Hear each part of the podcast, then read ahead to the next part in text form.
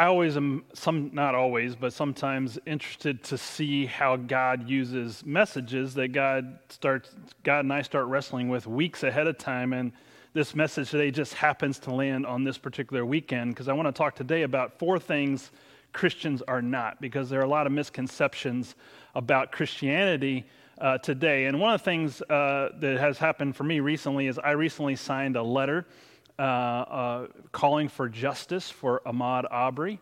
And that happened before the George Floyd, his life was, was taken uh, this past week. And what it was labeled, there was a label on that. We, there was a group of white evangelical pastors here in the state of Washington that were crying out for justice uh, to our leaders and to our, our nation. And I think we continue to do that even this week after we're seeing what happened to George Floyd. We're calling for justice. Uh, and part of this, though, is about the label, that label, white evangelical. Add for me, white male evangelical Christian. And uh, I've been struggling with that label, if I'm really honest with you, about labeling myself that way. And because that has a lot of negative assumptions and, con, uh, and connotations to it today. And so there's a part of me that just kind of wants to shed those labels because of the negativity around those. But really, if I read about what it means to be evangelical, I, I would agree. I have a high view of Scripture. I believe in sharing the good news of Jesus Christ with others. I also um, believe that the love of Christ is the love of God is expressed through Christ on the cross, and those are evangelical viewpoints. But the other thing that gets missed is that evangelicals have always been for global and social justice as well. They've always been for activism in those areas globally as well as socially. And that's always been a part of our history as Wesleyans, as Methodists as well. Both personal and social holiness is what we're called to. And so I think that as I'm talking today, I'm really sh- also just being honest with you and say I struggle with some of these labels. But I know that other cultures also struggle with those labels, that the dominant culture has also put negative connotations on the culture that we call black or Asian or Native American, right? Or any of those, or Hispanic, Latina, Latino. So all those labels have also their own baggage. And that's the thing about this is that we tend to make these labels and take these labels and generalize them to other people. Not saying that they weren't shaped by those cultures. I was certainly shaped by my culture. But the thing is, is that every culture, my culture is broken. Every culture is broken and in re- need of God's redemption in Jesus Christ. And so I'm hopeful that we can at some point move to a place in a day where we're able to see each other as God sees us, created in the image of God. George Floyd was created in the image of God. His life had worth and value because he was created in the image of God. And I think we need to begin to move to that place where we can shed some of the negativity, we can shed some of the brokenness of our cultural upbringings and move to see each other as God sees, sees us. And so, what would it look like for us to do that?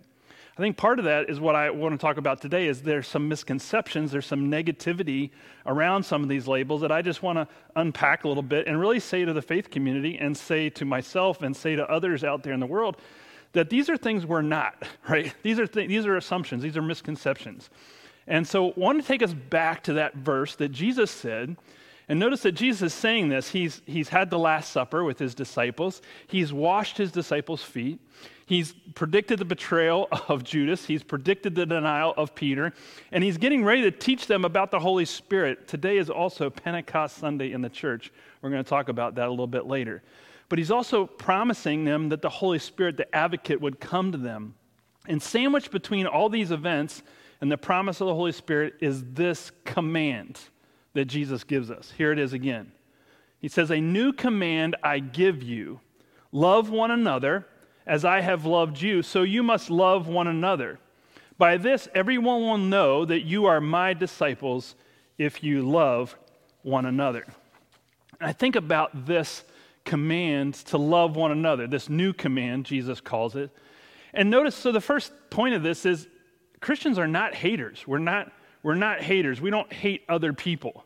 Uh, that's a label that gets thrown around. That's a word, a term that gets thrown around a lot.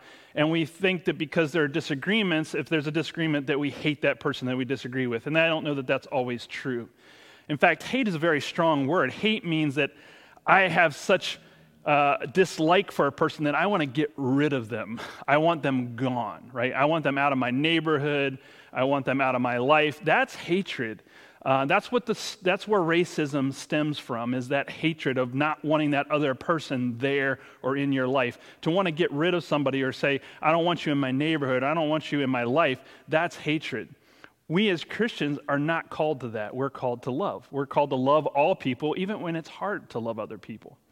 Now, I think a lot of times uh, in faith communities and Christian communities, I think sometimes there are things that I would call a foolishness. So, for example, when I was uh, teaching a parenting class, we would talk to parents about discipline and how do you discipline your children. And part of under, discipline was also trying to read your child's heart, trying to understand what was going on in their heart. Were they just being foolish? Were they just being kids because they didn't know any better? They didn't have life experience. They weren't aware. And so those were times when they would just act foolishly. They just didn't know any better. They just weren't aware of what it meant to, to be, uh, uh, you know, to be mature. And so they were childish things. There were foolish behaviors that they occurred. And so you would discipline that differently than a child who was rebellious or malicious in their intent. And so when there was maliciousness, when they were being mean to another kid or being mean or being rebellious or doing or acting with maliciousness in their heart, we as parents have to discern that and we discipline that differently than we discipline foolishness. And so foolishness requires instruction and correction, but maliciousness really needs strong uh, uh, discipline, right? And I think that's where we have to. Racism is maliciousness, it's hate. I think sometimes, too, I would say that sometimes we have to be aware that we're just being foolish, that we're sometimes in Christianity and faith, in faith communities, we're just not aware or we're not sensitive to the other issues of other cultures. And the best thing to help that when we're just being foolish, because I don't meet many Christians that are malicious, there are some out there. I don't want to say that they're not. But I think most of what we fall into is this foolishness, not being aware. What's helped me, and I would encourage you, what's always helped me is going and listening and talking to people from other cultures, other backgrounds, and hearing their story, hearing about their experience. And as I listen to their story and get to know them, I also begin to see them more how God sees them. I get to see how God loves them and values them and what their life experience is. And that helps me to become more aware and more sensitive to not being foolish when I address those issues. And I'm still foolish. I still make mistakes today. Uh, and I probably will make some more mistakes. But the point is, is that Christians are called to love and find ways of loving others, not hating others. I don't know many Christians that really hate we're all seeking to love others.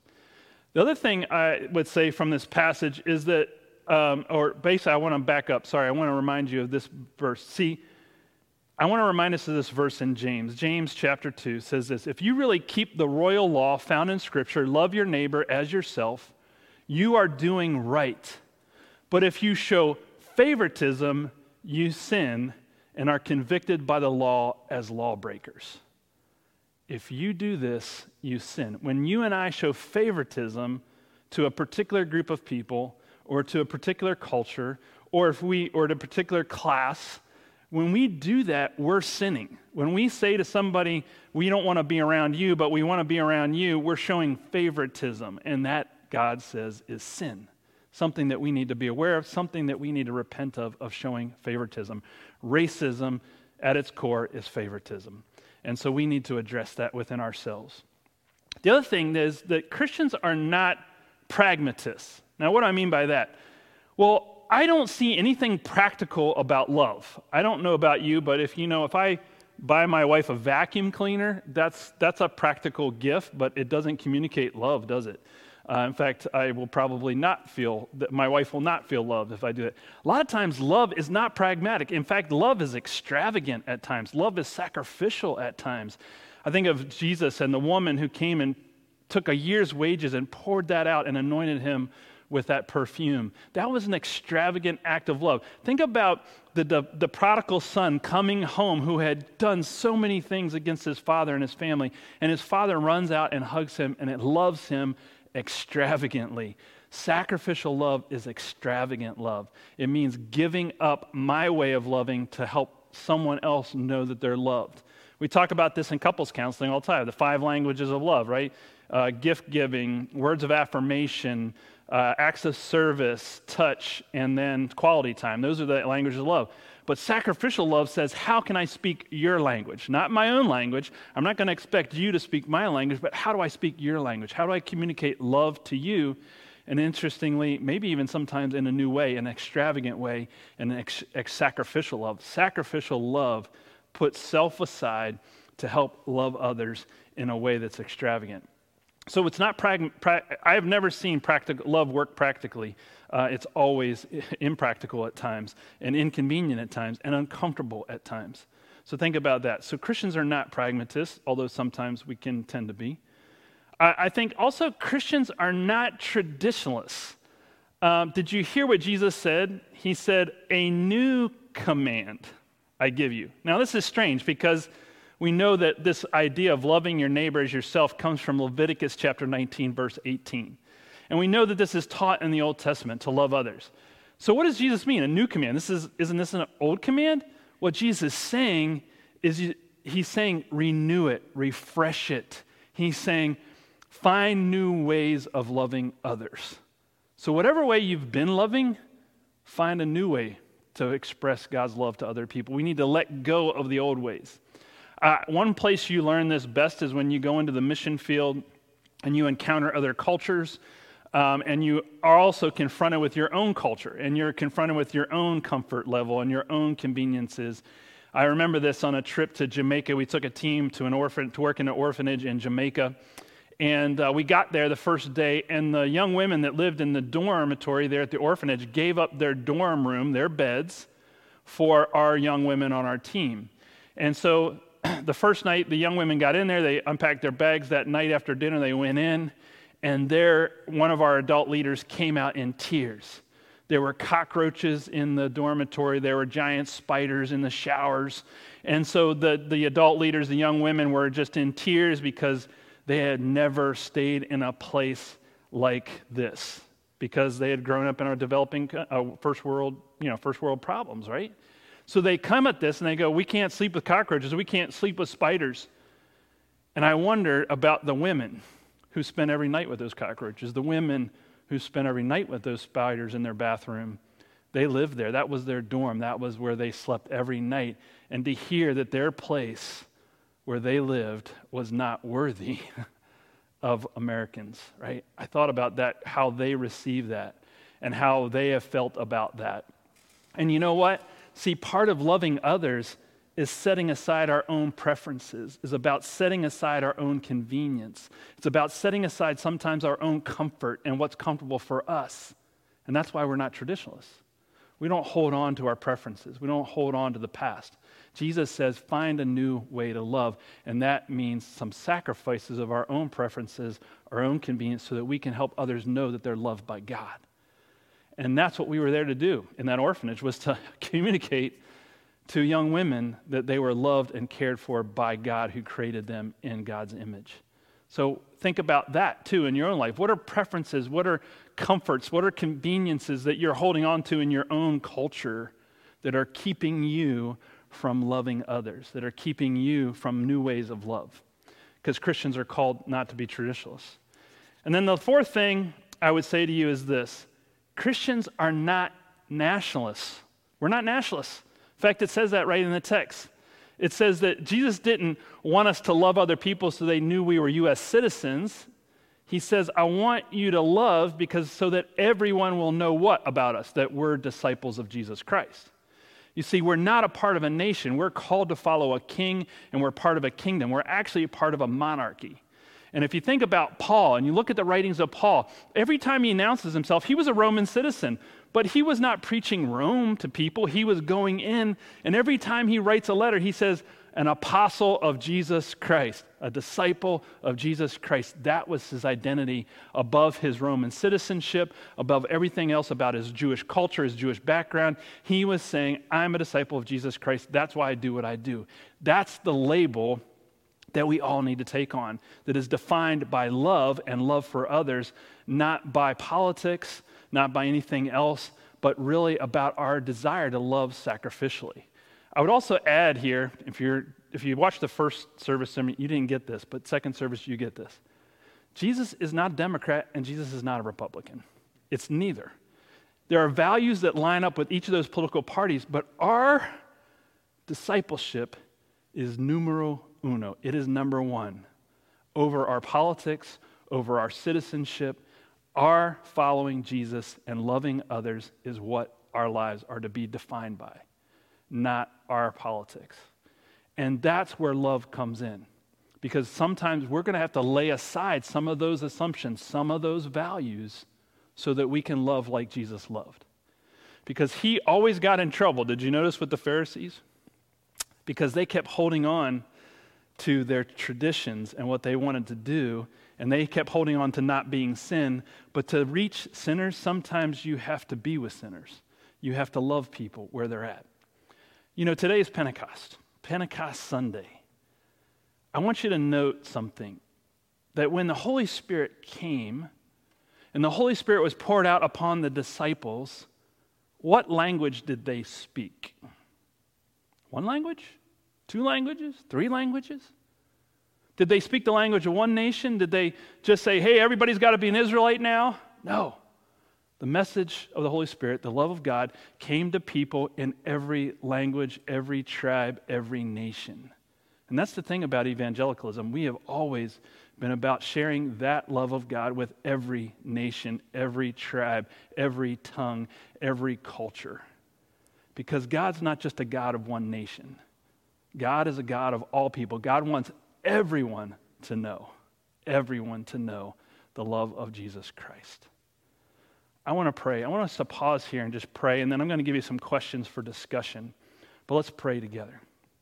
God, thank you that you love us, that you sent Jesus Christ into this world that regardless of race, regardless of background, regardless of culture, he came to love to bring all nations together, to bring every tribe together, and that your vision is a place of heaven where everybody of every background is together, worshiping you, loving you, and loving each other. That's the vision you've given us, Lord. And God, we repent of the places we've shown favoritism, where we have even been foolish in our ways of handling and relating to people of other cultures and races. So, Lord, forgive us for our foolishness. Forgive us for our favoritism or places where we've been given favoritism over others and we may not even be aware of it.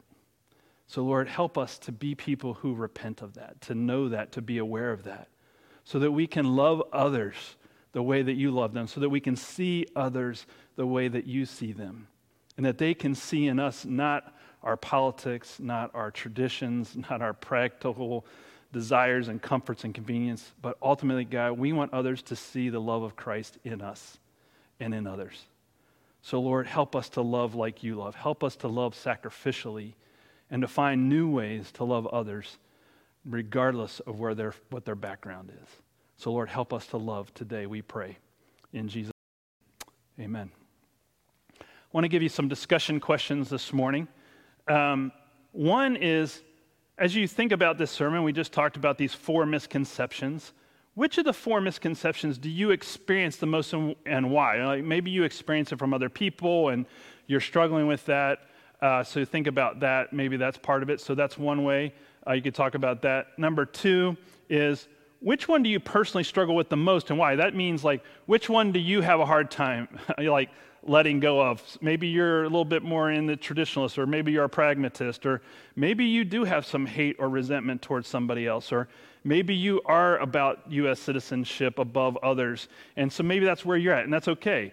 Just, but maybe talk about that. Talk about what it is that you struggle with about that, or maybe you struggle with some of those uh, points as well. But the most important question I hope you get to in your groups this week and today is this question what is the one new way God could be asking you to love sacrificially? I think more important than our thought, more important than our discussion, is our action. Is actually how will we respond to this moment? How will we act differently? How will we love differently? A new command, right? How will we refresh and renew love towards others in our own lives today? So I want you to really think about that. If you spend most of your time, spend most of your time on question three today and think about that with your family or in your groups or wherever you are this morning. So I pray that those questions help you, and let's find new ways to love others.